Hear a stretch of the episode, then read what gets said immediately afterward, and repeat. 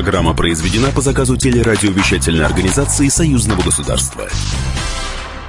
Здравствуйте, в студии Екатерина Шевцова. Это программа «Наши люди», наша программа о самых важных и значимых событиях из жизни союзного государства. Подведем итоги работы комиссии парламентского собрания по вопросам экологии, природопользования, ликвидации последствий аварии. Сегодня мы ждем в студии гостя. К нам придет член Совета Федерации Федерального собрания Российской Федерации, член комиссии парламентского собрания по вопросам экологии, природопользования, ликвидации последствий аварий Владимир Круглый. Ну а начнем мы, как всегда, с самых главных событий из жизни союзного государства.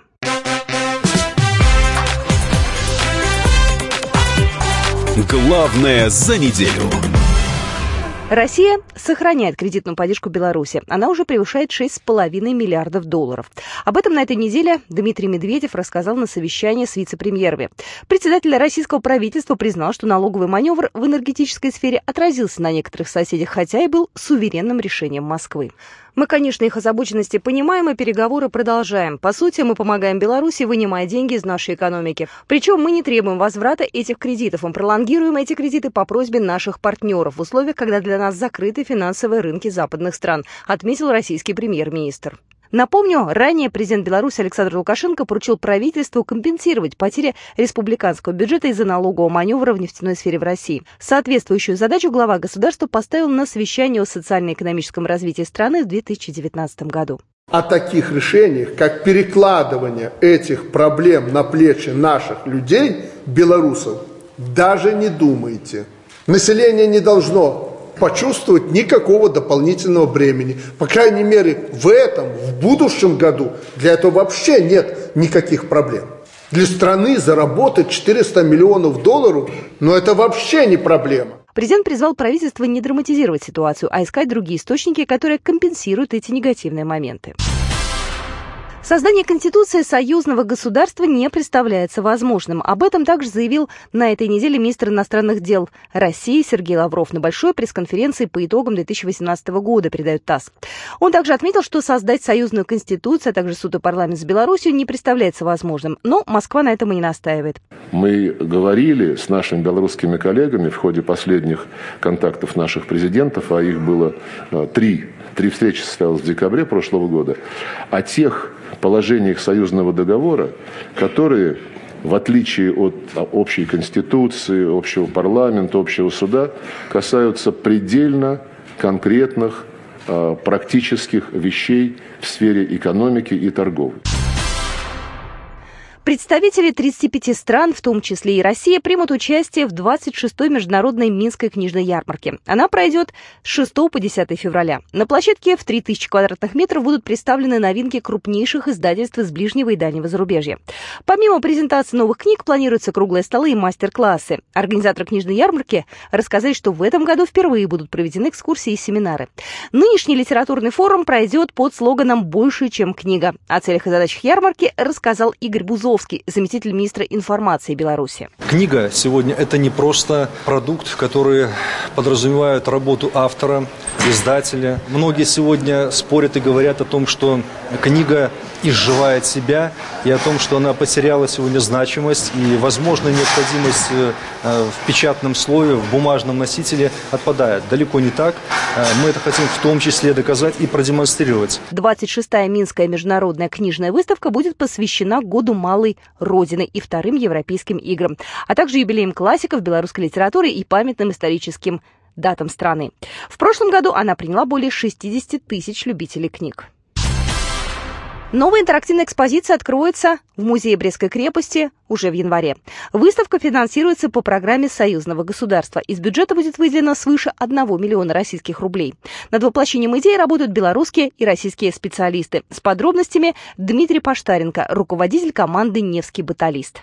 Это мы уже достраивали для того, чтобы спрятать от зрителя зону, эту часть прорыва для того, чтобы это было интереснее, была бы э, некая неожиданность следующего этапа, для того, чтобы он э, смотрелся наиболее динамично. Это только начало масштабных работ в Брестской крепости по программе союзного государства, которая запланирована до 2020 года. Уже приступили к реконструкции моста через Муховец вблизи Музея обороны. В планах ремонт и открытие экспозиции в Восточном и Пятом фортах. В ближайшие два года Беларусь отметит 75 лет со дня освобождения от фашистских захватчиков и 75-летие победы в Великой Отечественной войне. Вот такие события происходили в жизни союзного государства на этой неделе. Мы продолжаем программу «Наши люди». У нас сегодня в студии гость Владимир Круглый, член Совета Федерации Федерального собрания Российской Федерации, член комиссии парламентского собрания по вопросам экологии, природопользования и ликвидации последствий аварий. Владимир Игоревич, здравствуйте. Здравствуйте. Также Дмитрий Алексеев. Сегодня с нами в студии журналист газеты «Союзная вечер». Дима. Здравствуйте. Ну, у меня, наверное, первый вопрос, он будет очень простым. Итоги 2018 года. Вообще год удачный был? Успешный? Год был Все успешный. сделали? Ну, я сейчас объясню. Во-первых, меня включили в состав парламента нашего союзного государства в июне этого года.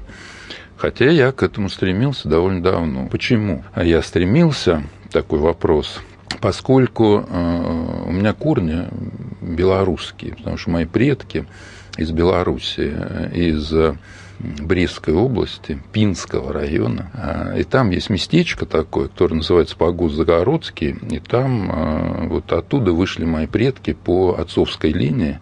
Во время войны они были, там очень много людей было погибло, было в гетто, в еврейском уничтожено.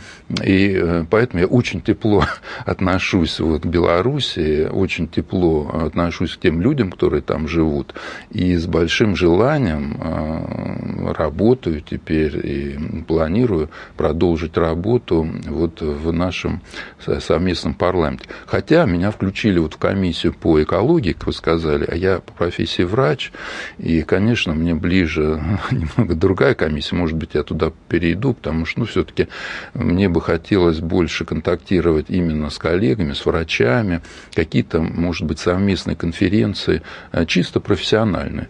Вот. А в отношении того, что сделано, э, у нас было несколько заседаний. Ну, первое было в Бресте, и где, собственно говоря, меня там избрали, представили, познакомился вот непосредственно с этой комиссией. Там очень интересные люди, очень интересные проекты. В основном касаемо последствий Чернобыльской аварии. Конечно, а вы это... первый раз были э, вот на заседании, да, и вам рассказали раз. про чернобыльские все вот да, эти вот первый нюансы, раз, да? абсолютно. Хотя тема для меня, конечно, знакома, поскольку я по профессии своей медицинской э, детский хирург и детский онколог. То есть я с 90 ну, в общем, с начала 90-х годов занимаюсь активно детской онкологией.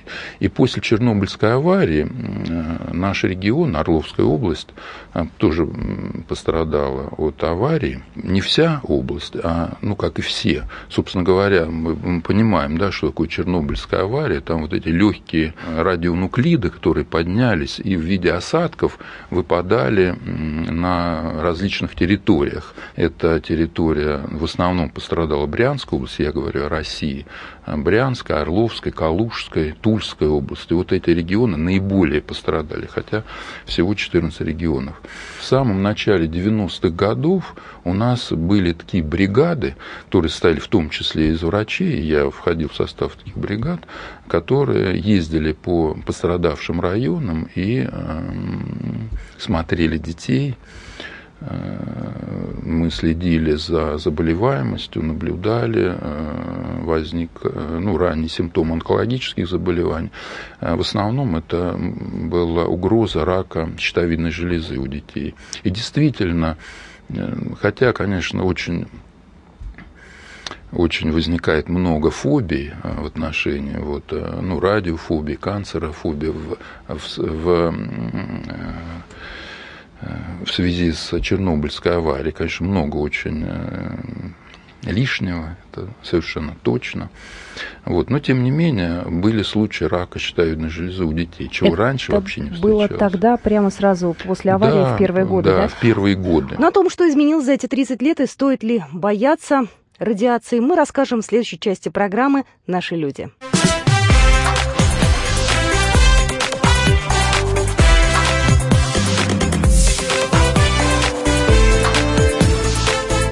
Наши люди.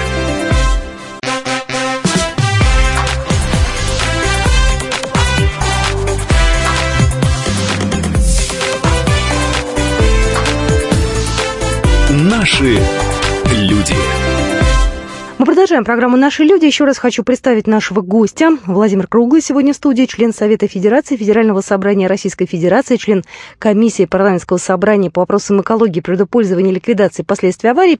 Дмитрий Алексеев, журналист Союзного веча. Владимир Григорьевич, скажите, пожалуйста, а с кем и как вот э, при каких обстоятельствах вы впервые были в Чернобыльской зоне? У нас была, э, была создана группа научная, возглавлял Поляков тогда Владимир Георгиевич, будущий главный онколог э, России. Тогда он был ну, относительно, он сейчас еще молодой, красивый, тогда он был еще моложе еще активнее. Да, в эту группу входили вот онкологи, гематологи, педиатры, и мы очень активно ездили по э, нашему региону. Ну, эта группа работала из федерального центра, из НИИ детской онкологии, который тогда управлял Дурнов Лев Абрамович, руководил. И э, они ездили по разным регионам, ну, а мы ездили, естественно, в своем регионе. Ну, что, в принципе, э, логично, что вы сейчас в этой комиссии занимаетесь ну, похожей общем, темой, да. да? То есть сейчас общем, да, абсолютно конечно. те же программы реабилитации, да, да только, да. возможно, центры медицинские другие. Да. И а, вот что выполнено. Да, в этом году вот мы интересовался, поскольку я детский врач, а, как, как идет взаимодействие по поводу реабилитации детей. Конечно, это уже не это нельзя говорить, что это дети, которые страдают онкологическим заболеванием. Безусловно, нет. И вообще вот воздействие и последствия Чернобыльской э, катастрофы – это не только онкология, безусловно. И вообще это, эти, это влияние, оно еще, несмотря на то, что изучается очень подробно, но ставить точку, мне кажется, далеко, далеко рано. И вот, э, знаете, у нас сейчас в Совет Федерации происходят такие бурные дискуссии, очень бурная. Я думаю, что немногие представляют, как это все происходит, а, потому что это, ну, хотя в публичном поле, но не в прямой как бы, трансляции. А, с одной стороны, а, представители ведомств, это МЧС, Роспотребнадзор, ну, в основном Росгидромет, которые э, все время пытаются сказать, что уже последствий нет, что вот эти заражения с цезием, с тронцием, они маленькие, в почве уже, так сказать, распадаются, и мы изучаем, мы ничего не находим, и надо снять Э, с регионов э, статус, что они пострадавшие, их надо развивать. И в этом определенная логика, безусловно, есть, потому что на этих, на этих, в этих эм, регионах, э, не регионах, а в этих э, областях, которые пострад... относятся к пострадавшим, э, там, конечно, есть ограничения по сельскому хозяйству определенные, и, конечно, это должно быть как-то разумно, потому что регион должен развиваться. Вот. Но общественная организация, но за снятием этого статуса идет снятие льгот Э, с жителей определенных выплат, хоть эти они небольшие, но тем не менее э, в сегодняшней вот ситуации нашей каждая копейка очень важна для людей. Владимир Игоревич, а в 2019 году может начаться новая союзная программа по Чернобылю. Об этом вот заявляет э, белорусская сторона. У них есть специальные департаменты, скажем так, по аварии. Вот. И здесь, значит, вопросы разные. Но среди них я вот процитирую, социальная защита и медицинское обеспечение – комплекс защитных мероприятий населенных пунктов, где доза облучения может превышать допустимые нормы. Вопрос сразу понятно какой. Зачем жить в населенных пунктах, где доза опасная превышает допустимые нормы? Значит, оттуда надо отселять людей, наверное, все-таки, если это по сей день так. Не звучит ли это тревожно? Ну, первое, что хочется сказать, что в Беларуси э, очень серьезно подходят э, к изучению последствий э, Чернобыльской аварии. И это очень, э, очень, мне это очень приятно. Там есть специальный заповедник, Полисский заповедник, где вот, ну, очень серьезно, действительно реально исследования последствий Чернобыльской аварии. Ну, коль уж мы о нем заговорили, вы там были? Я знаю, что летом нет, туда а, привозили нет, Николая нет. Валуева и еще представителей. Да, но я, я еще, видимо, нет, я еще там не был. А планируете в этом году? А, я с удовольствием туда а поеду. не страшно? Да. Нет, конечно. Во-первых, а, вот э, говорить, говоря, продолжая разговор о нашей области, у нас очень много, очень много мест, которые пострадали от...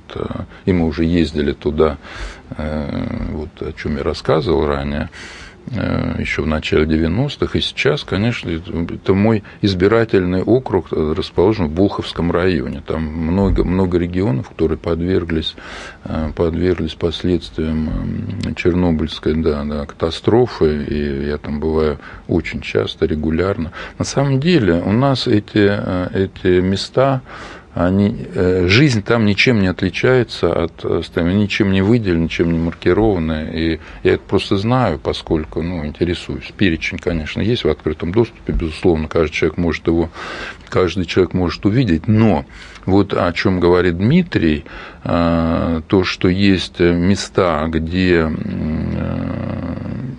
где превышает нормы излучения, я думаю, что такого нет сейчас нигде. Я процитировал документ, вот что да, меня удивило. Помню, да, помню. это, ну, между прочим, заявлял замначальника департамента по ликвидации последствий катастрофы на ЧАЭС, а, в общем, МЧС Белоруссии, Петр Николаенко. Это ну, цита- вот, цитата. Да, я, э, я знаю вот ситуацию ну, в своем регионе, в Туле, мы проводили обсуждения. Я помню, э, у нас выступали неоднократно представители вот тех ведомств, о которых я говорил, э, МЧС, это Рос, э, Роспотребнадзор, Росгидромет, и они, наоборот, говорили, что уже надо все снимать, и уже, если, если сравнивать количество территорий с там, 90, начала 90-х, то количество их уменьшилось. Вначале было, там, я точно не помню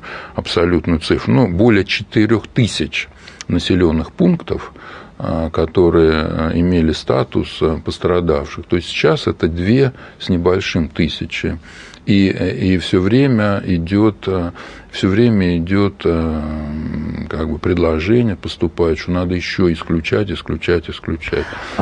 Если мы говорим сейчас о различных программах, понятное дело, что 20 лет назад э, э, это были одни методы, да, то есть нужно было помогать людям. Сейчас это уже, наверное, в большей степени профилактика.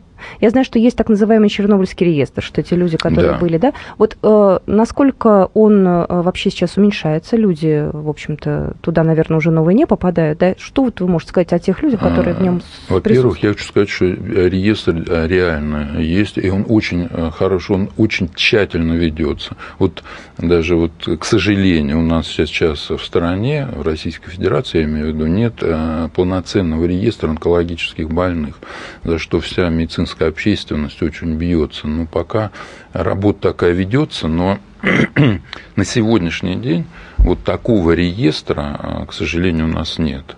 А вот по а, лицам, которые пострадали от Чернобыльской аварии, очень серьезно, очень подробно и тщательно ведется реестр. Я просто видел, как это все происходит. Действительно, вот могу, могу свидетельствовать, что это действительно на самом деле серьезно ведется. И, конечно, он уменьшается. Вначале это было более 600 тысяч человек. И российских, и белорусских. Мы здесь как раз да, говорим о союзной да. тематике. Да. А, и, ну, конечно, люди, естественно, умирают э, от разных причин. Вот я вам сейчас немного от, отвлекусь. Вот я просто сам лично знаком с несколькими людьми, которые принимали участие в ликвидации в разных, э, там, в разных ситуациях. Э, некоторые, все молодые люди, и многие, к сожалению, умерли уже в молодом возрасте, но от, вся, от разных причин. Ведь это ну, жизнь, э, социальные условия совершенно разные, привычки вредные и так далее, и так далее.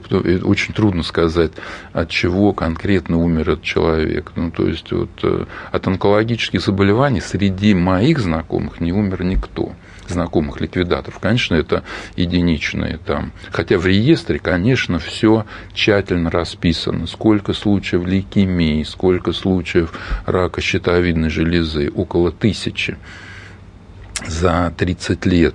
Много-то или мало? А, ну, как бы кажется, что не так много. Но на самом деле рак щитовидной железы до этого вообще был ну, очень редким заболеванием. И сейчас, кстати, количество рака щитовидной железы, особенно у детей, оно очень, очень ну, это единичные какие-то случаи. Э, поэтому реестр ведется, он очень, очень нужен. И, э, конечно, там речь идет не только об онкологических заболеваниях, и вот, э, безусловно, вот профилактические мероприятия, лечебные мероприятия должны и основываются, и должны основываться на данных реестра. Это, это безусловно, так, это мое глубокое убеждение.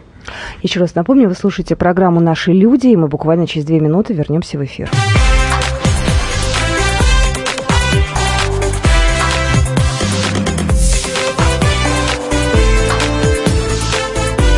Наши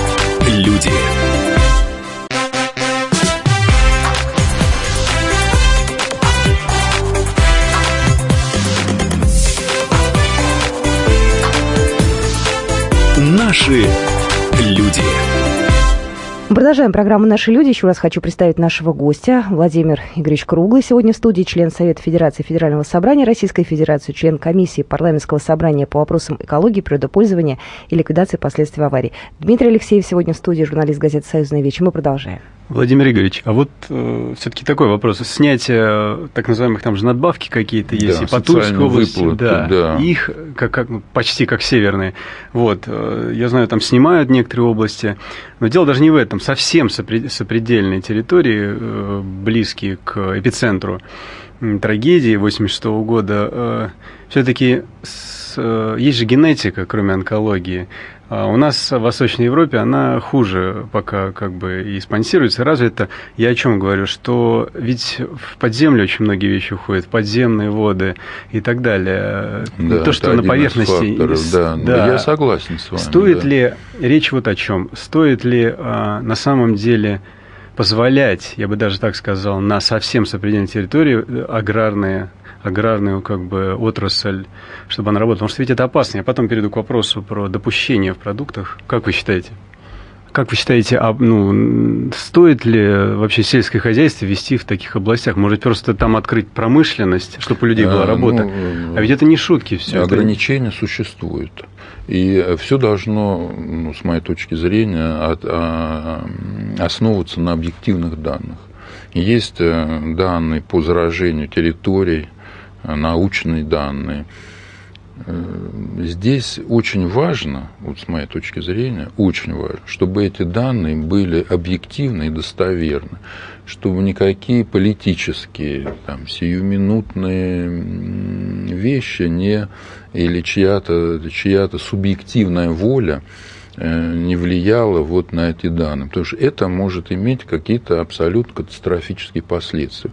Вот, э, вот, э, вот мне кажется, вот это самое главное, чтобы эти исследования проводились с помощью современной аппаратуры, чтобы они проводились регулярно и широко, чтобы они были гласными и не подвержены никаким еще раз повторюсь, сиюминутным каким-то влиянием.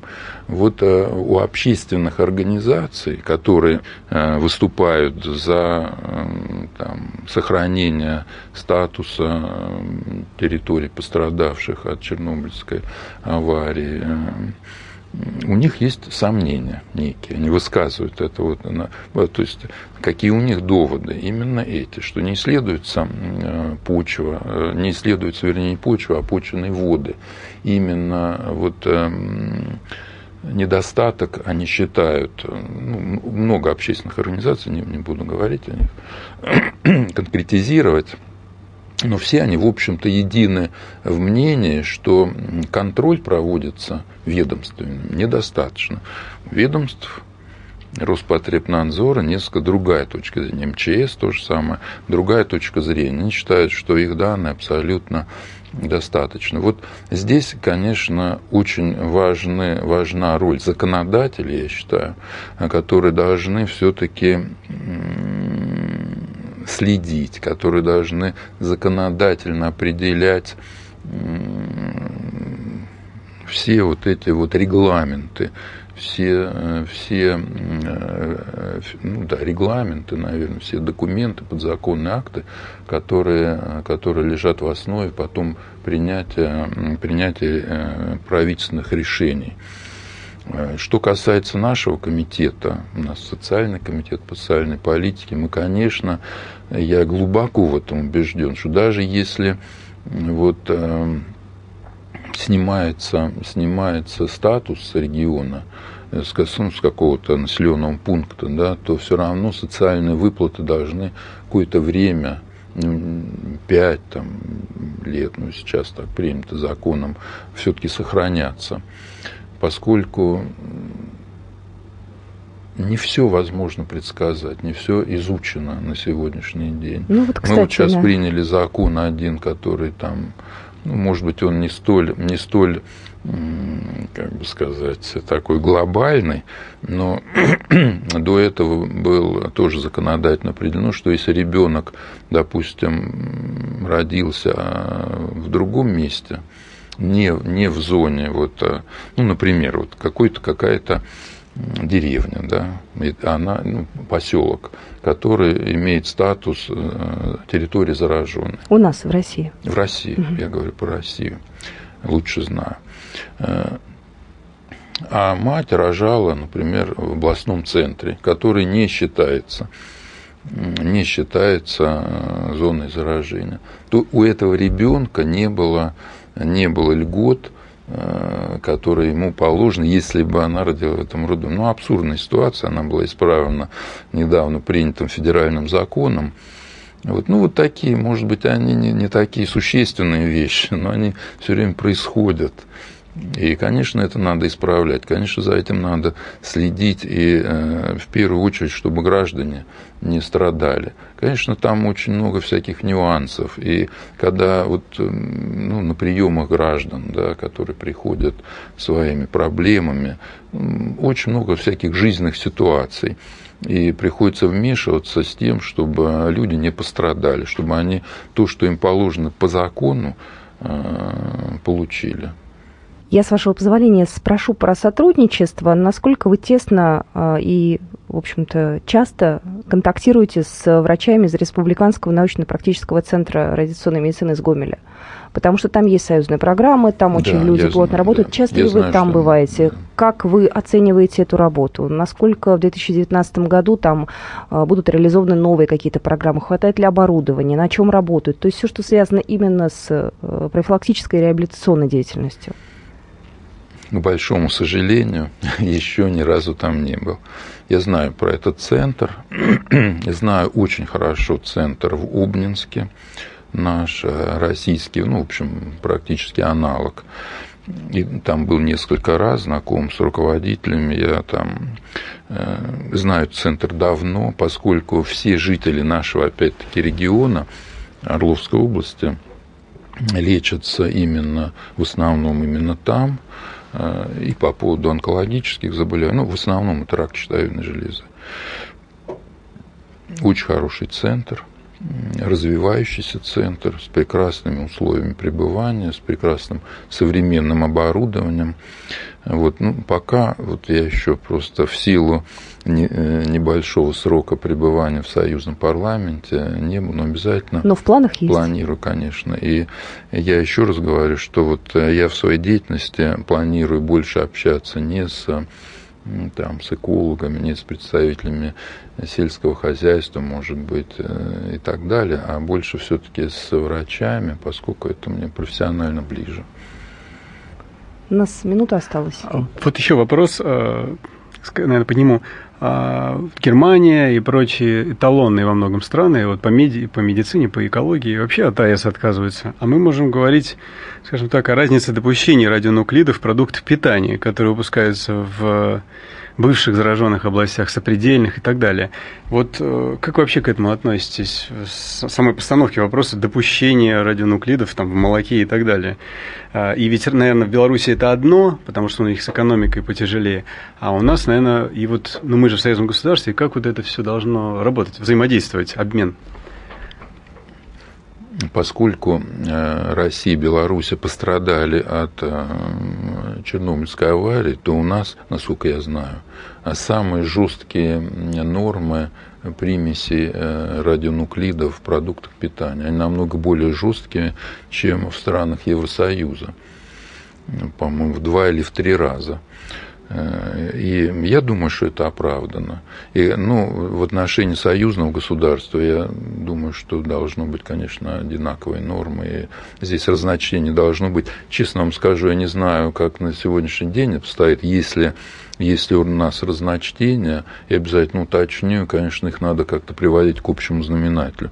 Ну, продукты молочные, во всяком случае, в нашем регионе, я все, э, белорусских очень много, не, меньше, чем российских. Ну, на полках магазинов, я сам хожу в магазин, смотрю, э, очень много белорусских продуктов, они очень хорошего качества.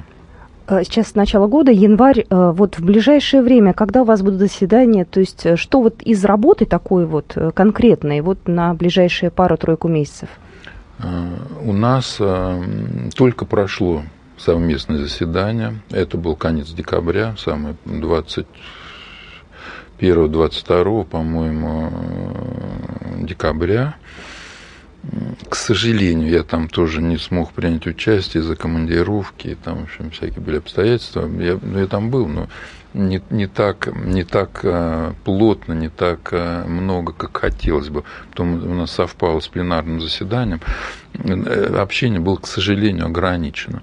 У нас есть план нашей комиссии, это четыре заседания в год, два в России будут проходить, два в Беларуси. Планируется форум регионов 14 э, июля да. Да, в Санкт-Петербурге, конечно, обязательно примем там участие. Я готовлю такую, в общем, новую тему э, и заявил ее для обсуждения как опасность электромагнитного излучения электромагнитных полей. Это новая относительно, в общем, тема, тоже очень серьезная.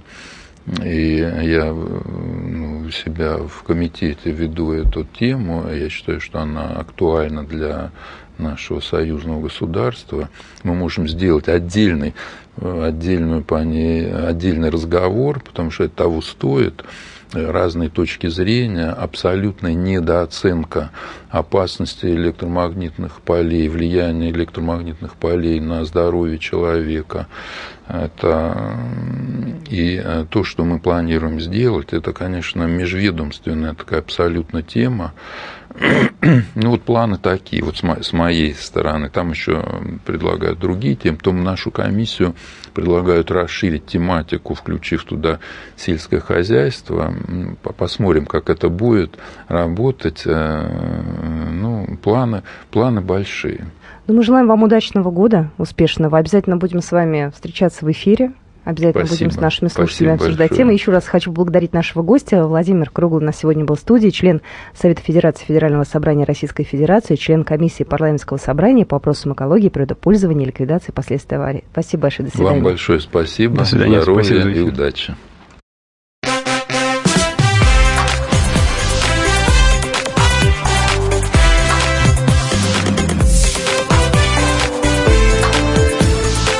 Наши люди. Программа произведена по заказу телерадиовещательной организации Союзного государства.